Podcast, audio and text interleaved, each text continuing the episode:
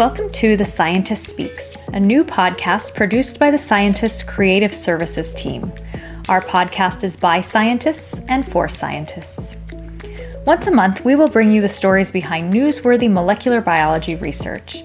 In this month's episode, we explore the neural mechanisms behind birdsong and what they tell us about human vocal learning and speech deficits in diseases such as autism spectrum disorder. Niki Spahich, science editor on the Scientist Creative Services team, spoke with Stephanie White, professor of integrative biology and physiology at the University of California, Los Angeles, to learn more.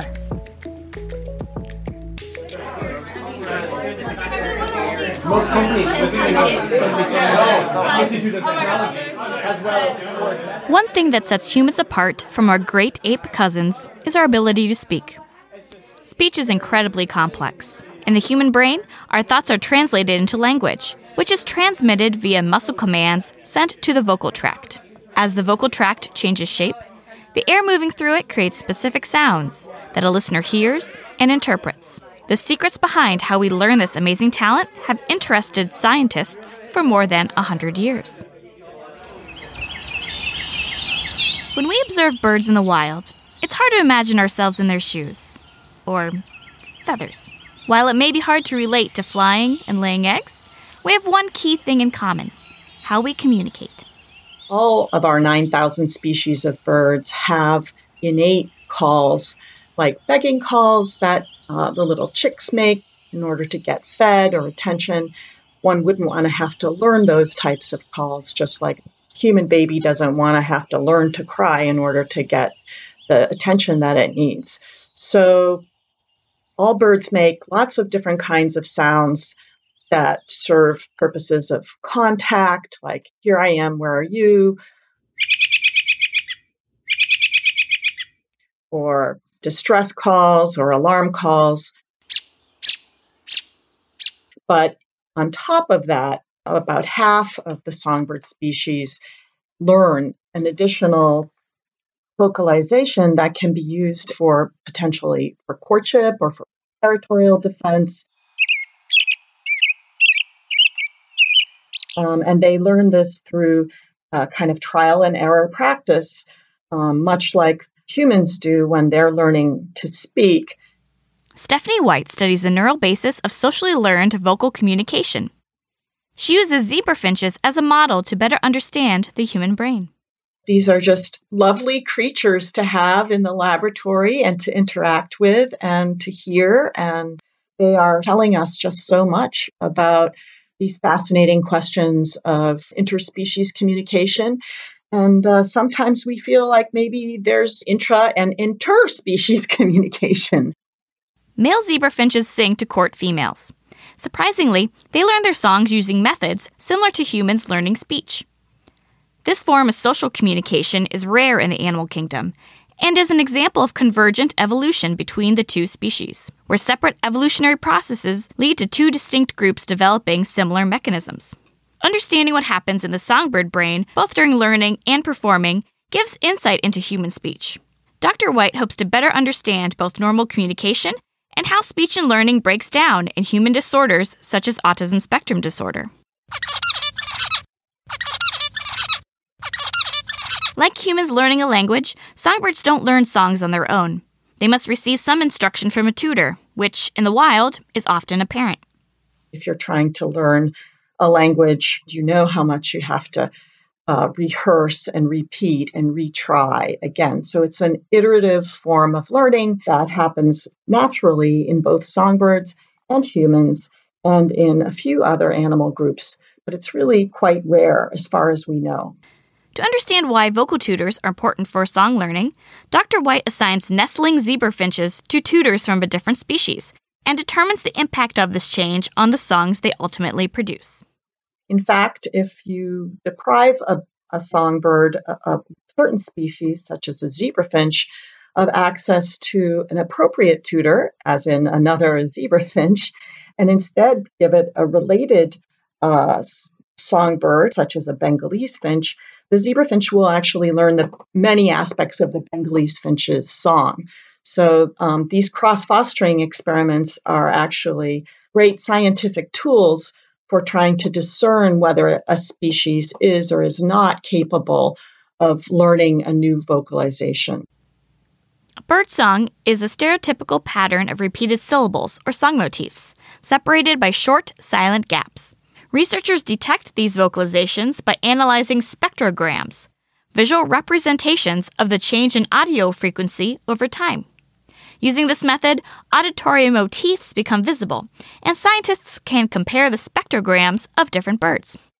A songbird tutored by another species uh, can get pretty good uh, at matching, but there are some constraints. The zebrafinch can learn the different notes of the Bengalese finch, but it isn't able to put them together in the exact same order or sequencing.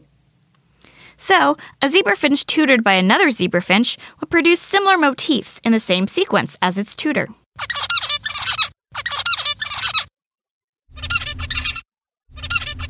While a zebrafinch tutored or cross fostered by a Bengalese finch will form a song with different characteristics. The cross fostered bird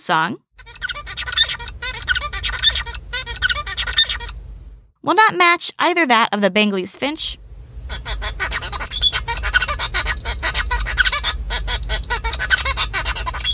or members of its own species.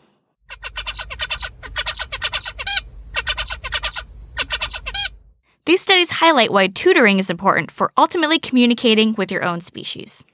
However, young birds lacking an instructor can still find ways to communicate. Because the isolated bird can hear itself, it learns to control its own voice, even when it doesn't have an example to follow.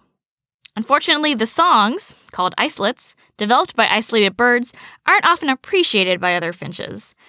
It's like a human trying to learn a musical instrument without taking lessons. They would figure something out, eventually.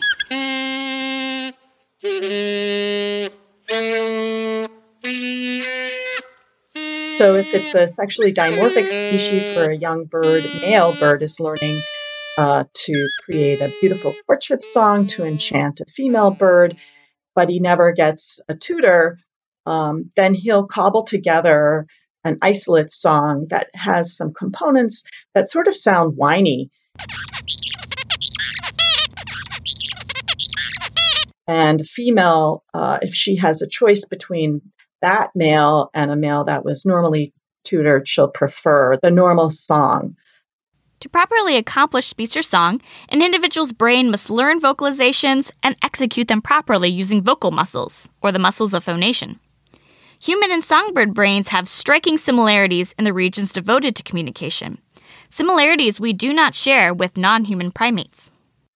There do appear to be connections from cortical regions of the bird brain and the human brain that go directly onto motor neurons or premotor neurons that are going to control the motor neurons that innervate the muscles of phonation.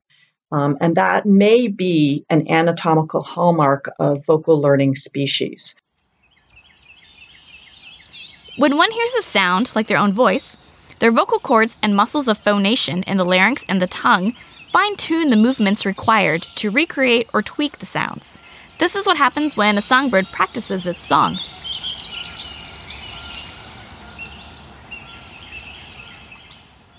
The vocal learning portions of the songbird and human cerebral cortex are not only anatomically similar, but they also show similar patterns of gene expression. The first evidence of the genetics behind human speech and vocal learning came from research on the KE family, a British family with a severe speech disorder called developmental verbal dyspraxia that spans multiple generations. Affected members of the family often have difficulty moving certain facial muscles, severe stuttering, difficulty pronouncing consonants, and have limited vocabularies.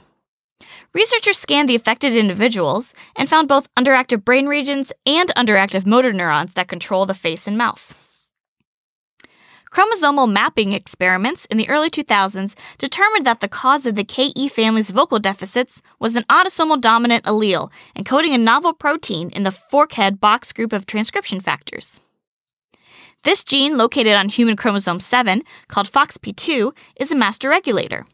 It controls the transcription of at least 116 genes, according to a 2009 study by the Geschwind Group at UCLA. The mutation found in the KE family decreases FOXP2's crucial DNA binding ability and, therefore, its ability to accurately regulate its target genes. Even though FOXP2 is best known for its role in speech and language, it is expressed throughout the body in most vertebrates. It's a master regulator of a lot of things. And what's surprising is that the KE family does so well when they have a mutant copy of this transcription factor. So I imagine that some other molecules are stepping in to help counteract the deficit or the mutation in FOXP2. The zebrafinch version of the FOXP2 gene is 98% identical to the human one. Studies in songbirds and mice suggest that it's not only important for motor control, but it also plays a role in neural circuit plasticity, allowing the brain to adapt and change with new life experiences. Dr. White's team first looked at FOXP2 in a mysterious region in the bird brain called Area X, a specialized subregion of the songbird basal ganglia dedicated to vocal learning and maintenance. In humans with this mutation, they have it from conception and they have it throughout their body. Whereas in the songbird, we've been really focusing in on just the role of FOXP2 in the song control regions of the brain. When a bird wakes up in the morning and starts singing, the bird itself knocks down its own levels of FOXP2 in the brain without any experimental intervention. It's just the act of morning singing. Slowly, the levels of this transcription factor decline as the bird practices. Dr. White's team found that FOXP2 transcription decreased with the amount of undirected singing singing for practice rather than for performing for a potential mate. Researchers think that undirected singing is important for learning in young birds and song maintenance in adults. I can't teach you how to play the violin. Uh, you've got to do it yourself. And the way you do it is by trying over and over and over again. So it's iterative. I like to think that as we're practicing these behaviors, what we're actually doing is much like the songbird practicing its song in the morning over and over again, and we're actually changing levels of master regulators in our brain through our own behavior, and that we have to do this in order to get the neurogenetic state of our brain into the optimal state for actually performing the behavior. So you can imagine as FOXP2 levels decline, in the morning when the bird is singing, it's changing the expression of thousands of other genes. And those genes are going to be different in different parts of the brain. As a master regulator, FOXP2 represses some genes while activating others. FOXP2 downregulation may relieve the repression of molecules related to exploratory vocal behavior. In adult birds, undirected songs have a degree of variability not seen in directed singing for a mate. Dr. White's team wanted to learn what happens when this downregulation during undirected singing is blocked, so they overexpressed FOXP2 in area X. While a zebrafinch tutor exhibited the normal song sequence, spectrograms from birds overexpressing FOXP2 show differences within the song motifs and in their order. Because these birds could not modify their songs to effectively mimic their tutor. These findings again suggest that lower levels of FOXP2 expression may lead to vocal variability. While some rare vocal deficits, like those of the KE family, appear to be due to FOXP2 mutation, researchers are expanding their birdsong studies to understand more common human conditions, such as autism spectrum disorder. A core component of autism is uh, social communication deficits. And so, since FOXP2 appears to be so uniquely thus far linked to language, it seemed really likely that you would find some kind of version of FOXP2 in the general population that was associated or uh, predisposed to autism. Language impairment is common in autism spectrum disorder. Neurogeneticist Sonja Vernes, now at the Max Planck Institute, first studied a potential connection between autism spectrum disorder and FOXP2 when she was in Simon Fisher's lab at the University of Oxford. Her research team could not find a direct link between the disease and the gene. But because FOXP2 is a master regulator, they quickly realized that mutations in downstream genes may be the true risk factors. They found a likely candidate that FOXP2 directly activated, contactin associated protein like 2, or simply CNTNAP2. While CNTNAP2 had already been associated with autism spectrum disorder, Dr. Vernes found that mutations in the gene also correlated with other language deficits in children. Dr. White now explores how CNTNAP2 influences vocal development using her songbirds. The gift of the songbird is that we can hone in specifically on the role that these molecules are playing in the neurons that are dedicated to uh, social communication. So you can really almost get a picture um, by looking at the brain. And we did that, and we found that the distribution of CNTNAP2 in the songbird brain was strikingly similar to the distribution that others had found in the human brain. We saw enriched expression of CNTNAP2 in certain regions of the brain for example, in this motor cortical area that has this privileged direct connection onto the motor neurons that control the muscles of the syrinx, or in humans, the muscles of phonation. And that in the bird, zebra finch, where females don't learn to sing, we see this enriched expression in this motor cortical region in both males and females early in development. And then as the males get older and start learning, expression increases, whereas it falls off in the female. So these types of observations give us clues that, yes, this really is probably having a role in this ability of the male to create these beautiful songs. So, what does CNTNAP2 do exactly? Do mutations in the gene cause structural or learning deficits that impact speech and song? To find out, Dr. White's team recently knocked down CNTNAP2 expression using viral vectors injected into the motor cortical region of the zebrafinch's song control circuit. Compared to the tutor song, young male birds with this disruption produce songs with different motifs. Next, Dr. White's team looked at knockdown bird brains to see if the lack of CNTNAP2 was impacting facial structure motor control. And we saw that these neurons were still projecting to the right target. And we looked at one of the things that CNTNAP2 is supposed to do, which is to cluster certain channels to the nodes of Ranvier on the axons. This is how axons are able to quickly propagate nerve impulse. And the clustering looked just fine to us. And finally, we reasoned that birds make unlearned vocalizations that still use this brain structure. And those unlearned vocalizations were just indistinguishable between birds with a knockdown and birds without the knockdown. So we don't think it's a structural deficit. We'd also like to knock down CNTNAP2 in another part of the song control circuit where it was also enriched and that part is not thought to be as necessary for the motor aspects, but incredibly important for the learning aspects. She also plans to make new discoveries from old data, thanks to research efforts like the Bird 10,000 Genomes Project, that's generating representative draft genomes from all extant bird species. Another fun thing about the birdsong field is that you can do these experiments and publish your findings, and then you wait, and it turns out that, uh, like many non traditional model organisms, the genomes of these animals are constantly being updated. And so the first time you run your study, you may only be able to identify 20% or 50% of the genes that you know are actually involved. You just don't know what they are in the bird. And now I'm eager to go back and look at what some of uh, these previously unannotated genes are that were in many of our studies in the past. And maybe we'll make new discoveries. Surprising as they may be, the parallels between birdsong and human speech are undeniable. How the brain processes and forms vocal communication is complex, to say the least. However, further study of these unconventional lab mates will continue to teach us about birdsong and ourselves.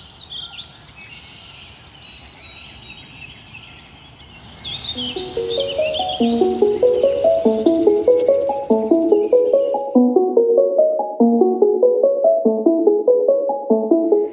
for listening to The Scientist Speaks, This episode was produced by the Scientist Creative Services team and narrated by Niki Spahich. Special thanks to Stephanie White and Yoko Yazaki Sugiyama for the zebra and Bengalese finch audio clips. Clips of the American robin were provided by the Borror Laboratory of Bioacoustics at The Ohio State University. Please join us next month as we discuss genetic strategies to control mosquito borne diseases such as malaria and dengue fever. To keep up to date with this podcast, please subscribe and follow The Scientist on Facebook and Twitter.